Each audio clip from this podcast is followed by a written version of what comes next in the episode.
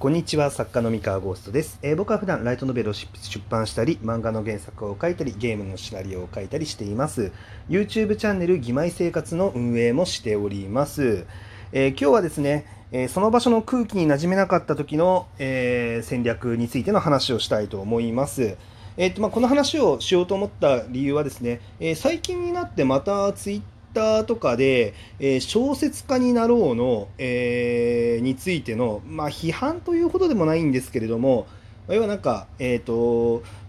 なんだろうな、ルールが多くて、なんかこう、好きなもの書けてないんじゃないかとか、えーとまあ、そのタイトルがねみんなあの長文でもうそうしなきゃいけないなんてみたいな感じのまあなんかあのツイートっていうのが、まあ、たまにタイムライン上にねあの、まあ、フォローしてるあの作家さんが多分リツイートしてるのかな？わかんないんですけど、まあ、た多分それが理由なのかわかんないですけど、まあ、そういうのが流れてきて、えー、っと、まあ、こういうことってまああるよなっていう、うん、まあ、その、あの、それを見て、まあ、ちょっと自分の考え方っていうのをお話ししようかなって思いました。えっとですね、まあ、小説家になろう、えー、まあ、ウェブの、えー、小説プラットフォーム、まあ、今日本でね一番大きくて有名なプラットフォームだと思うんですけれども、まあ、ここってランキング上位がいわゆるその、まあ、異世界も転生ものだったり、えー、っとまあ、現地転生ものって呼ばれるものだったり追放系復讐系、えー、悪役令状ものみたいな感じで、まあ、いろんな流行りが、まあ、あってでその流行りに乗った上で、まあ、タイトルだったりとかあらすじでもう中身の気持ちよさっていうのが、まあ、分かりやすいものがあの伸びやすいですみたいな感じの あの、ね、あのそういう認識をようにされてるプラットフォーム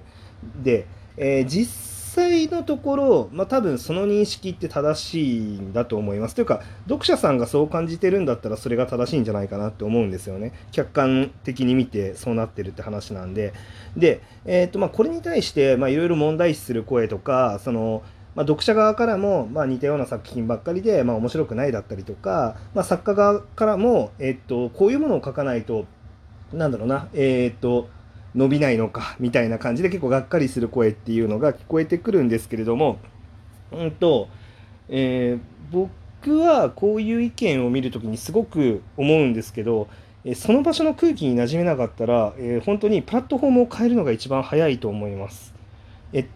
えー、これは、えー、っとですね、まあ、ちょっと、まあ、本人に了解取ってないんで、あの、名前は出さないんですけど、僕がね、えー、っと、何年前だったかな、5、6年前、もうちょっと前だったかな、まあ、5、6年前ぐらいに、え後輩の作家から相談されて、相談に乗ったことがあって、えっと、その時に、まあ、あの、なんだろう、まあ、彼にアドバイスした内容っていうのをちょっと今回ね、なんか似たような話になりそうだから、まあ、ちょっと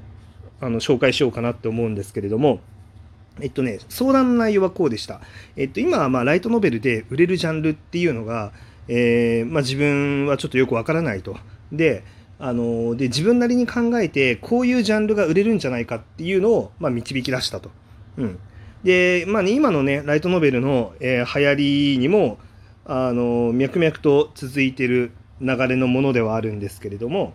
いわゆるその共感ものって呼ばれるものですね。あの主人公が先生であの教え子たちをこうなんか教え導くような、え立場の、えー、主人公の設定の話、うん。まあ、これ当時ね結構人気ジャンルだったんですね。あの空戦魔導士だっったりと、あえっと、ごめんなさい。名前、タイトル合ってるか分かんないですけど、空戦魔導士候補生の教官だったかな？とか、えっ、ー、と、ろくでなし魔術講師とか、まあ、要はその主人公が先生ですっていう、まあ、お列英系の作品っていうのは、まあ、あの当時大人気だったということで、まあ、そういうこう人気ジャンネルで勝負してみたいという声を、まあ、いただいたんですね。ただ、あの、僕はその彼の持ち味の作風がすごい好きで、えー、っと、で、その方向性が、まあ、明らかにその、オレツ系の方向性ではなかったんですよ。なくて、えー、っと、どっちかっていうともっと、まあ、しっとりした方向というか、あの、青春系といいますか、えー、そっちの方が明らかに彼は向いていて、で、しかもタイミング的に、なん、なんて言うんだろうな、えっ、と、ろくでなし魔術講師が世の中に出ているタイミングで共感ものを書いてみようっていうふうに見るっていうのは、個人的にはちょっとそのタイミングとしては遅いのかなと思っていて、まあ、やっぱりそのろくでなし魔術講師だって、まあ、空戦が売れたから書いたというよりかは多分ああいうお話があの好きだし面白いと思って書いてると思うんですね。でやっぱそういう人たちが作る、えーと、そのジャンルの作品の熱量とかパワーっていうものに、まあ、果たしてそのいくつかヒット作が出た後に、えー、そこに踏み出していくっていううんまあそれのパワーで勝てるんだろうかみたいなところとか、まあ、あとはその人がまあ実際に持っていた企画の内容とかももちろん見た上でなんですけれども、えっと、うんまあいろいろこう総合的に考えた時にあのその人はやっぱり武器を尖らせた方が絶対になんか幸せなんじゃないかなとあと本人もなんか書いててこう楽しそうに感じなかったんですよね。わかんないですけど、あの、もしかしたら本当は楽しかったのかもしれないんですけど、まあ、相談受けてる時には、あまり楽しく書いてるように見えなかったんですよ。うん。で、でですね、まあ、ここからが、まあ、さっきの話につながるんですけれども、えっと、なんだろうな、確かに、まあ、当時ライトノベルってそういうお列英系の作品がよう売れるとでそれ以外のジャンルがなかなか厳しいみたいな側面はあったんですよね。であったんですけどでも不可能ではないはずなんですよやり方次第で。でやり方次第で不可能ではないんだけれどもただハードルが高い。うん、ただ一方でですねあのちょっと視点を変えてみるとプラットフォームを変えれば需要があったんですよ当時。うん、何かっていうと、えっと、当時の少年向けライトノベルの市場には青春もののヒット作があまりなかあまりねあの皆無ではなかったんだけどあまりなかったんだけれどもえっと視点を変えるとまあじゃあライト文芸って呼ばれる方ではあったんですよたくさん。っていうかむしろライト文芸ではそういうジャンルばっかり売れているぐらいの勢いでライト文芸ではあったんですよね。うん、でえっとなのであの実は場所を変えるだけで全然その文化とかあの空気感って全然違うんですよ。だからなんだろうなまあ別あのー、なんで自分がやりたいものとか武器だったりとか、えー、そういうものがある時に、まあ、今自分がここにいる場所でそれがなかなかうまくいかないっていう時に、まあ、選択肢は2つあるとは思うんですよ。その文化に馴染んでいくか、えー、自分がやりたいものを別の場所でやるかっていうあの結構いろんなあの選択肢があると思っててでその別の場所でやるっていう選択肢を選ぶのも、まあ、一つの手なんじゃないかなっていう話ですね。まあ、まあ、彼にはまあ別にあの別の場所に行けばみたいなことは言ってないんですけどあ言言ってないというか、まあ、それも言ったか言ったんだけれども行けばって感じの言い方じゃなくて、まあ、そういう選択肢もあるよと。うんでいずれにしてもなんかそういう武器を尖らせる方向で、まあ、やっていった方が、まあ、いいんじゃないかなみたいな感じの、まあ、これは自分の意見だけどねみたいな感じで 話をしてたんですけど、まあ、結果的に彼はそっちの方向性で尖らせていってうまく今いってるのであの本当にうまくいってよかったなと思います。結構アドバイスする方もね結構怖いんですよね。あの自分が言ったことの通りにやった結果うまくいかないと結構怖いんで、まあ、うまくいってくれてよかったなって思ってるんですけどはい。であのですねまあそそういうのがあるんでなんだろうな。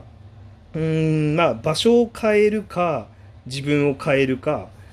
であるいはその場所も自分も変えないまま、えー、とその場所の空気が変わるのを待ち続けるかみたいな感じで、はいあのまあ、なんかいろんなやり方があると思うんですけど、うん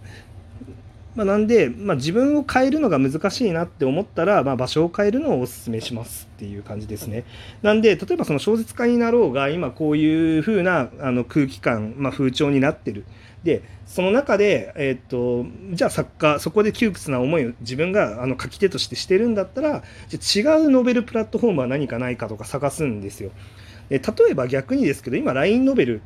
とか、えっ、と、ノベルアップだったりとか、えっ、と、なんだっけ、えっ、と、ごめんなさい、講談社さんがやってるの、え、セルナ、セルナンデス？だっけ？なんかちょっとごめんなさい。あの、わか忘れちゃったんですけど、まあ、いろんな小説プラットフォームがあって、あとエブリッサとかもそうか、え、それぞれに、あの、ヒッヒットの方向性全然違うんで、あの、マジでいろいろ見てみることをお勧めしますね。あの、窮屈な思いしてる人がいたら。で、もちろん、超絶家になろうさんが圧倒的に、あの、お客さんの母数がいるから、まあ、ここで当てるっていうのが、まあ、一番、その、美味しそうに見えるというか、まあ、お客さんいっぱいいるところでやりたいよねっていう思う気持ちはわかるんですけど、うーん、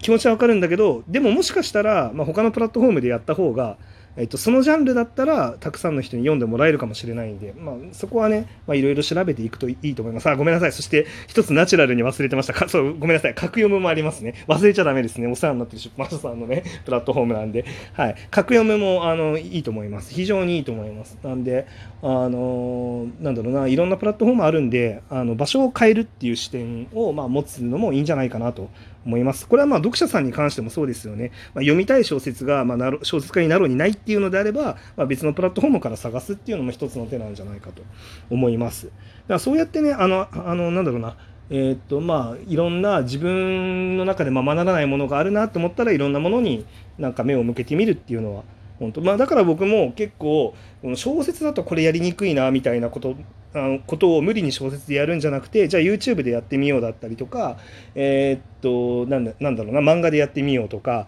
まあ、そうやってなんかいろんなこうやり方あとインディーズゲームとかも今作ってるんですけどこっそり あのインディーズゲームでじゃあこれやってみようとか、まあ、なんかそうやってなんかいろいろ試してみるんですよね、まあ、いろんなところで。でなのでやっぱりそのなんだろうな自分のやりたいこととかこういうのいいなって思ったことに一番ふさわしい場所っていう場所のはまあ多分いろんなところにあるので。まあ、そのまだねそのお客さんがそんなに見てない場所でもいいんですよ。そこでコツコツやってそれが本当に面白かったらそこに人が集まってくれたりとかするのであのなんだろうなそのまあお客さんの人数みたいなものにあんまり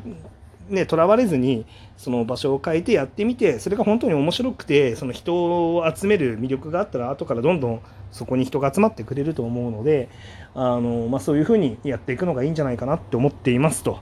いうことでございました。まあ、場所を変える視点を持とうということですね。はい、えー、今日はのお話は以上でございます。えー、はあ、いやでも大変ですよね、こういうのね。うん、大変だと思います。また今度こういう話も触れるかもしれません。それでは皆さんおやすみなさい。バイバイ。